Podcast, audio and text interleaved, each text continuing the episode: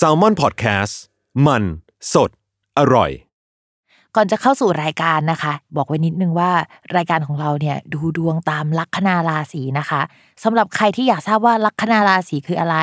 สามารถไปฟังได้ที่ EP 1 เลยเนาะส่วนเว็บที่ใช้คำนวณลัคนาราศีนะคะ ก็คือ w w w m y h o l a c o m นะคะ เข้าไปได้เลยค่ะ สตาร์ราศี ที่พึ่งทางใจของผู้ประสบภัยจากดวงดาว สวัสดีค่ะ ยินดีต้อนรับเข้าสู่รายการสตาราศีที่พึ่งทางใจของผู้ประสบภัยจากดวงดาวค่ะ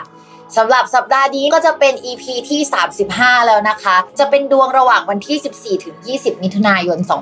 2564 ก็สัปดาห์นี้นะคะ ก็จะมีดาวย้ายทั้งหมด 1 ดวง จะเป็นดาวอาทิตย์นะคะ ปกติแล้วเราจะได้ยินดาวพุธดาวศุกร์ย้าย แล้วก็มันจะเกิดอะไรเปลี่ยนแปลงไปในมิติต่างๆ เช่นว่า เอ้ยดาวพุธย้ายการคมนาคม การสื่อสารแยกดาวศุกร์ย้ายเนี่ยตลาดหุ้นเอ่ยการลงทุนอะไรที่เกี่ยวกับทองคำหรืออะไรเงี้ยก็จะมีการขยับปรับเปลี่ยนกันไปอย่างนี้นะคะ ส่วนดาวอาทิตย์เนี่ยเราก็จะไม่ค่อยเห็นสักเท่าไหร่ว่า เอ๊ะ มันคืออะไรกันแน่อย่างนี้ใช่ไหมถ้าดาวอาทิตย์จริง ๆ ในแง่ของความหมายมันอะมันเหมือนการเปลี่ยนโฟกัสของเดือน ว่าเดือนนี้มันเข้าสู่ราศีนี้แล้วนะมันเป็นเรื่องราวนี้นี้จะเด่นขึ้นมาอะไรประมาณนี้ หรือว่าถ้าเป็นฝรั่งหน่อย สมมุติว่าถ้าตอนนี้มันเป็นราศีมิถุนใช่ไหมเขาก็จะเป็นฤดูมิถุนอะไรประมาณนี้นะคะ ตอนนี้นะคะดาวอาทิตย์ก็ย้ายเข้าสู่ราศีมิถุนแล้วอย่างเดือนก่อน มันก็จะไปโฟกัสที่ราศีพฤษภเรื่องเกี่ยวกับการเงินการลงทุนแล้วก็ อะไรแนวๆนั้นมันก็บูมขึ้นมา อย่างที่เราเห็นว่ามันมีเรื่องของบิตคอยหรือว่าการลงทุนในคริปโต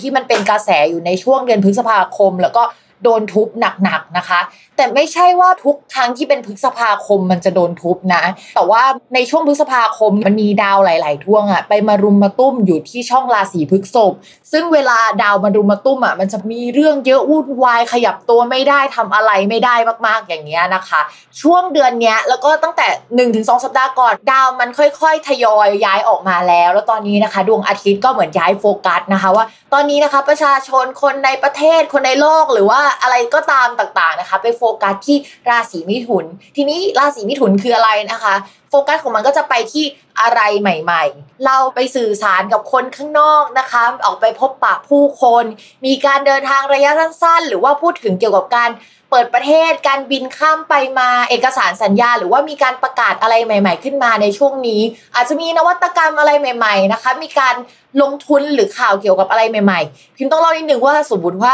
เป็นการลงทุนเราจะคิดถึงพวกดาวศุกร์หรือราศีพฤษภแต่ในยุคสมัยใหม่อะ พิมพ์ไปนั่งฟังเรื่องเกี่ยวกับบิตคอยมาคอไอเดียของบิตคอยอะมันเหมือนอยากจะปลดแอกเรื่องระบบการเงินอะในยุคเก่ามีพวกธนาคาร พวกรัฐบาลอะเข้ามาเหมือนควบคุมต่างๆทำให้เราไม่สามารถทำอะไรบางอย่างได้ หรือว่าจะต้องมีแนวคิดอยู่ภายใต้กรอบของกฎหมายของกฎของรัฐบาลอะไรอย่างเงี้ยแต่ว่าบิตคอยอะมันมีความคิดเหมือนจะปลดแอกจากสิ่งนั้น เป็นอะไรใหม่ ๆ เป็นเทคโนโลยีใหม่ ๆ ที่เกิดขึ้นมา ซึ่งไอเดียโดย concept มันอะ มันไม่ได้ match กับดาวการเงินในโลกเก่าแบบดาวศุกร์ที่ผ่านมาทองเนี่ยคือดาวศุกร์นะคะ ทีนี้มันเป็นอะไรใหม่ๆอะแล้วมันดันไป match กับ concept ของความเป็นดาวพุธ เพราะฉะนั้นเนี่ยเรามองว่าก็มีความเป็นไปได้นะ ที่เดือนนี้คนก็ยังโฟกัสไปที่การลงทุนเหมือนกัน แต่ว่าเป็นการลงทุนแบบดาวพุธ อะไรที่มันดูเป็นเครือข่าย การสื่อสาร การคมนาคม หรือการเดินทางระยะสั้น ๆ อะไรแนวนี้รวมถึงบิตคอย และถ้าประเด็นในประเทศไทยเนี่ยก็อาจจะมีประกาศอะไรที่เกี่ยวกับการเปิดกิจการหรือปิดกิจการ หรืออะไรแนวๆนี้เข้ามาเหมือนกับว่าเป็นเรื่องใหญ่ ๆ ที่จะต้องพูดคุยกันน่ะนะคะ จริงๆ เรื่องการเปิดกิจการหรือว่าการกลับมาขยับเคลื่อนไหว มันก็เกิดขึ้นได้นะคะ เนื่องจากสัปดาห์นี้เนี่ยเป็นสัปดาห์ที่ดาวพุธกลับมาเดินเป็นปกติแล้ว อันแรกก็คือดาวอาทิตย์ย้ายเข้าสู่ราศีมิถุน ซึ่งราศีมิถุนมีดาวจำตัวเป็นดาวพุธนะคะ อันนี้คือข้อแรก ข้อที่ 2 ดาวพุธเป็นปกติ นั่นก็หมายความว่าโอเค อะไรที่มันไม่สามารถเคลื่อนไหวได้ในก่อนหน้านี้มันก็จะสามารถเคลื่อนไหวได้แล้วนะคะ แต่ว่ามันก็ยังเคลื่อนไหวได้ไม่ดีด้วยความที่ว่าดาวพุธอะยังไม่ย้ายราศี คือยังอยู่ในราศีเดิมคือราศีพฤษภนะ แต่เดินปกติ และก็ยังเจอกับราหูที่เป็นดาวเกี่ยวกับเจ้ากรมข่าวลืออยู่ ข่าวลือมันก็ทำงานมาตลอดในช่วงตั้งแต่เดือนพฤษภาคม เราก็ได้ยินตั้งแต่ข่าวเกี่ยวกับการลงทุน แล้วก็ข่าวลืออะไรต่างๆ ที่เราได้ยินมานะคะคราวนี้เราว่ามันยังไม่หมดไป เพราะว่าถ้ารอให้มันหมดไปอะจะต้องรอให้ดาวพุธอะย้ายออกมาหรือว่าอยู่ไกลๆจากราหูก่อน ซึ่งเอาจริง ๆนะคะ เราดูว่าตอนนี้องศาของดาวพุธกับราหู ในสัปดาห์นี้มันคือใกล้กันมาก เพราะฉะนั้นคิดว่าข่าวลือยังคงทำงานอยู่นะคะ ยังไงก็ต้องระมัดระวังด้วย ใครที่ลงทุนในพวกคริปโตเคอเรนซียังไงก็ต้องระมัดระวังอีกอยู่ดีนะคะ เพราะว่าพิมพ์ไปสังเกตมาแล้วว่าทุกครั้งที่ดาวมันเดินอยู่ในองศาประมาณนี้นะคะ แล้วก็พิมพ์ลอง backtest กลับไปเนี่ยมันจะสัมพันธ์กับการตกอยู่เหมือนกัน ยังไงก็ต้องระมัดระวัง โอเค เราอัปเดตกันว่าดาวพุธกลับมาเดินปกติ แต่ว่าเราไม่ได้บอกว่าวันไหนนะคะ ก็ดาวพุธกลับมาเดินเป็นปกติในวันที่ 16 มิถุนายน อันนี้คือข่าวดีที่ยังไม่ได้ดีร้อยเปอร์เซ็นต์นะ อย่างน้อยมันก็ขยับนิดนึงล่ะ แต่ว่าข่าวร้าย อันนี้ร้ายจริงนะคะ ก็คือดาวพฤหัสค่ะ ดาวพฤหัสเป็นดาวที่ควบคุมกลไกใหญ่ในแง่บวกอะคำว่ากลไกใหญ่ในแง่บวกหมายถึงว่า การขยับขยายในทิศทางของเศรษฐกิจ ของภาพรวมที่มันเดินไปข้างหน้าอะไรที่มันเป็นใหญ่ๆอะค่ะ มันก็เดินไม่ปกติเหมือนที่ผ่านมาแล้วเอาหลายคนอาจจะถามว่าที่ผ่านมามันเดินปกติแล้วหรอวะไอ้ที่เดินปกติเนี่ยมันก็ไม่ใช่เศรษฐกิจดีนะ ใช่มันอาจจะเศรษฐกิจไม่ดีในแง่ของการที่เราเป็นคนตัวเล็กนึกออกไหม แต่ว่าคนใหญ่ๆอะอาจจะไม่ได้รู้สึกหรือได้รับผลกระทบขนาดนั้นคำว่าไม่ได้รับผลกระทบอะไม่ได้หมายความว่าเราวัดผลกันตั้งแต่ตอนปีก่อนเฮ้ยเกิดโควิดนะ แต่เราวัดผลกันตั้งแต่ช่วงนี้นี้อะคือก่อนหน้านี้ที่มันเริ่มดีขึ้นมา มันอาจจะยังไม่ได้รับผลกระทบโดยตรง อาจจะเป็นทางอ้อมอยู่ แต่คราวเนี้ยคือเขาจะเริ่มรู้เช่นเห็นชาติแล้วว่าเฮ้ยจริง ๆ เศรษฐกิจมันแย่จริงว่ะ คนที่เคยพูดว่าเฮ้ยเศรษฐกิจมันเดินไปข้างหน้าชีวิตยังโอเคอยู่อะเขาจะเริ่มรู้แล้วว่า มันไม่ใช่อย่างที่คิด อะไรที่มันเหมือนขยับขยายไปก่อนหน้านี้มันอาจจะเป็นการขยับขยายแบบหลอกลวงประมาณหนึ่งแล้วเราก็จะเริ่มเห็นแล้วว่ากราฟของมันค่อยๆชะลอตัวลงทีนี้เมื่อสัปดาห์ที่แล้วพิมพูดไปว่าความสัมพันธ์ระหว่างดาวพฤหัสกับการย่อตัวหรือว่าการหดตัวของคนที่ติดเชื้อโควิดใช่ไหมว่ามันสัมพันธ์กันว่าถ้าดาวพฤหัสอะมันไม่เดินไปข้างหน้า ช่วงที่มันชะลอตัว มันมีแนวโน้มว่าจะติดน้อยลง แต่สำหรับปีนี้พิมพ์ก็ไม่รู้เหมือนกันนะ เอาจริง ๆ คือพิมพ์พูดไปแล้วสัปดาห์ที่แล้วว่า มันอาจจะเป็นแบบนั้น แต่ด้วยความที่ปีนี้มันเป็นปีที่ดาวพุธดาวประจำประเทศของเราอะนะทุกคน มันเป็นดาวกาลกินี ทีนี้ดาวพุธอะแล้วก็ราศีมิถุนหรืออะไรอย่างเงี้ย มันก็จะพูดถึงอะไรที่มันเกี่ยวกับระบบหายใจปอดอย่างนี้ได้ด้วย มาดูอย่างนี้พิมพ์ก็ไม่ชัวร์เหมือนกัน เพราะฉะนั้นระยะเนี้ยถ้าให้พูดกันจริงๆ ก็ยังคงเป็นระยะที่ต้องระมัดระวังอยู่ แต่เศรษฐกิจอะถอยตัวลงแล้วนะ คือพิมพ์พูดจริงๆนะทุกคนถ้าคิดจะเปิดธุรกิจกิจการอะต่อให้ดวงตัวเองในปีหน้า อยู่ในแก๊งราศีที่ดีอะ เช่นโอเค ปีหน้าราศีมีนดีขึ้น ปีหน้าราศีกันดีขึ้นอย่างเงี้ยแต่พิมพ์ก็ไม่แนะนำให้เปิดกิจการที่มันเป็นหน้าร้านจริง ๆ นะสำหรับคนที่จะเปิดภายในประเทศนะ เพราะว่าดวงประเทศของเราอะ ยังไม่ดีต่อเนื่องกันอีกหลายปีเลย เช่น 2565 ก็ยังไม่ดี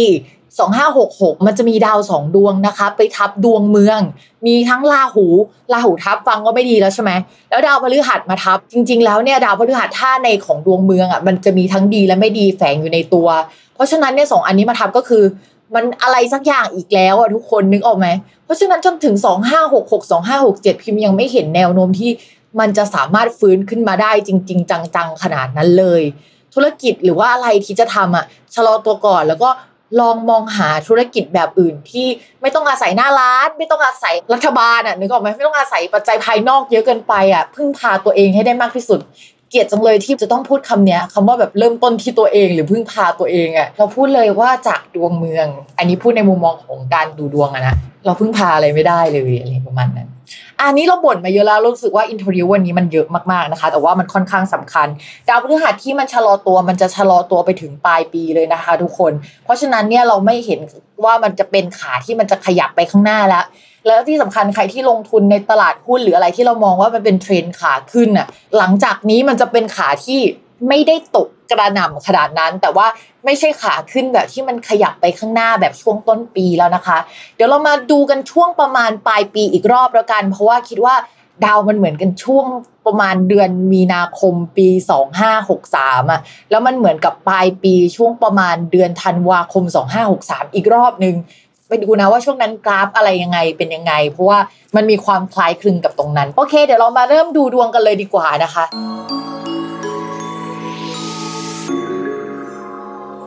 ชาวลัคนาราศีมิถุนนะคะ เรื่องเกี่ยวกับการงาน การงานเราดูที่ 2 ประเด็นก็คือ การงานเราดูที่ดาวสองดวงอะอันดับแรกคือตัวเรามีความพร้อมไหมดาวประจำตัว ซึ่งดาวประจำตัวกลับมาเดินดีแล้ว แต่ยังไม่ได้ออกมาสู่ช่องที่มันโงหน้าขึ้นมาได้อะ ราะฉะนั้นอาจจะมีโปรเจกต์อะไรคิดไว้เบื้องหลังนะคะ แต่ว่ายังไม่ได้เอาออกมาในช่วงนี้ ข้อที่ 2 การงานในภาพรวมจะเริ่มชะลอตัว ผู้ใหญ่ที่เคยให้ความช่วยเหลืออาจจะไม่สามารถให้ความช่วยเหลือได้ เพราะว่าตัวเขาเนี่ยอำนาจลดลงเหมือนกัน แต่ว่าก็จะมีงานในลักษณะฟุกฟุกนะคะ เข้ามาให้ได้ทำอยู่ สาเหตุมาจากดาวศุกร์นะคะที่มาทับตัวเอง แต่ก็ยังต้องระวัดระวังว่าเฮ้ยสุขภาพจะไม่ค่อยดีในช่วงนี้นะ หรือว่าอาจจะมีเหตุให้เป็นหวัดป่วยหน่อยๆนึงอะไรประมาณนี้นะคะ นอกจากนั้นนะคะก็จะมีเพื่อนเอางานมาให้ ซึ่งงานก็จะเป็นงานที่ได้หน้าได้ตาก็คือเน้นความสวยงามหรือว่าอะไรที่มันดูภายนอกมากๆอะ่ะการเกี่ยวกับการพรีเซนต์งานที่ให้เราแต่งตัวสวยๆ ขายอะไรที่มันเน้นแพคเกจจิ้งอะก็จะสามารถทำออกมาได้ดีในช่วงนี้นะคะ ต่อมาค่ะในเรื่องของการเงินการเงินอาจจะไม่ค่อยดีมากสาเหตุมาจาก มันมีดาวการเงินนะคะ มาอยู่ในช่องการเงินในช่วงนี้ ปกติมันอาจจะอ่านดีใช่ไหมคะแต่ด้วยความที่ว่า ช่องการเงินของชาวราศีมิถุนนะมันคือช่องราศีกรกฎแล้วดาวอังคารที่เป็นดาวการเงินอะมาอยู่ในช่องการเงินอะ มันเป็นจังหวะที่ดาวอังคารมันไม่ส่งแสง มันอยู่ไกลมากเลยอะมันเลยทำให้เงินมันกระปิดกระปอย อันนี้คือจุดแรกแล้วนะ จุดที่สองคือ มองไปไกลๆเลยนะคะ ในฝั่งตรงข้ามของดาวอังคารเนี่ยมันมีดาวเสาร์อยู่ ซึ่งมันไม่ค่อยถูกกัน แล้วมันเผชิญหน้ากันอยู่อย่างเงี้ยนะคะ มันก็เหมือนแบบว่าโอเคเงินก็ได้น้อยแล้วแล้วก็มีเหตุให้เสียค่าใช้จ่ายอะไรสักอย่างอีกประมาณนี้นะคะ ก็จะเป็นสาเหตุที่ทำให้คนราศีมิถุนการเงินไม่ค่อยดีมีรายจ่ายค่อนข้างมากค่ะต่อมานะคะในเรื่องของความรักความรักคนโสด ด้วยความที่ดาวประจำตัวมันยังไม่โงหัวออกมาในช่องที่ดีนะเราเลยคิดว่ามีคนคุย แล้วก็มันเป็นคนเก่าๆก็ได้ แต่ว่าไม่เอาออกมาเปิดเผยในที่สาธารณะสักเท่าไหร่ แล้วก็ยังไม่ชัดเจน แล้วก็มีคนมาตกหลุมรักได้นะคะพิมอยากให้เรามันระวังนิดนึงใครที่เป็นสายแอบแซบอะคือดาวที่มันเป็นโชคลาภและดาวเสน่ห์ที่มาทับอะมันแปลว่าลูกได้ด้วยนะคะ ถ้าตอนนี้ไม่มีความคิดที่จะมีลูกอ่าพิมก็แนะนำว่าต้องป้องกันดีๆ ส่วนคนที่มีแฟนแล้วนะคะ ทั้งดาวประจำตัวเราและดาวประจำตัวคนรัก เหมือนกับว่าใช้ชีวิตอยู่คนละโซนกันประมาณนึง คนรักเริ่มถอยห่างหรือว่าไปเผชิญชีวิตของเขา ในขณะที่ตัวเราก็มีเกณฑ์ที่คนเก่าๆจะกลับมาคุย และมีดาวที่มีเสน่ห์ในช่วงนี้ เช่นเดียวกับคนที่โสดนะคะ เพราะฉะนั้นระวังมาก และเช่นเดียวกันนะคะ ดาวที่แปลว่าเสน่ห์อะมันก็มีความหมายว่าลูกได้ หรือว่าสัตว์เลี้ยงก็ได้นะ หรือว่าโชคลาภก็ได้อะเราอาจจะได้โชคลาภด้านการเงิน หรือว่าเราอาจจะได้สัตว์เลี้ยงมา แต่ว่าถ้าในแง่ที่เราไม่อยากได้เลยในตอนนี้คือถ้าเราไม่อยากได้ลูกก็ต้องระวังเรื่องนี้ก็ระวังทั้งคนโสดและไม่โสดเลยนะคะ โอเคค่ะสำหรับวันนี้นะคะ ก็จบลงแล้ว อย่าลืมติดตามรายการสตาราศีที่พึ่งทางใจของผู้ประสบภัยจากดวงดาว กับแม่หมอพิมฟ้าในทุกวันอาทิตย์ ทุกช่องทางของ Salmon Podcast สำหรับวันนี้นะคะ ก็ขอลาไปก่อน สวัสดีค่ะ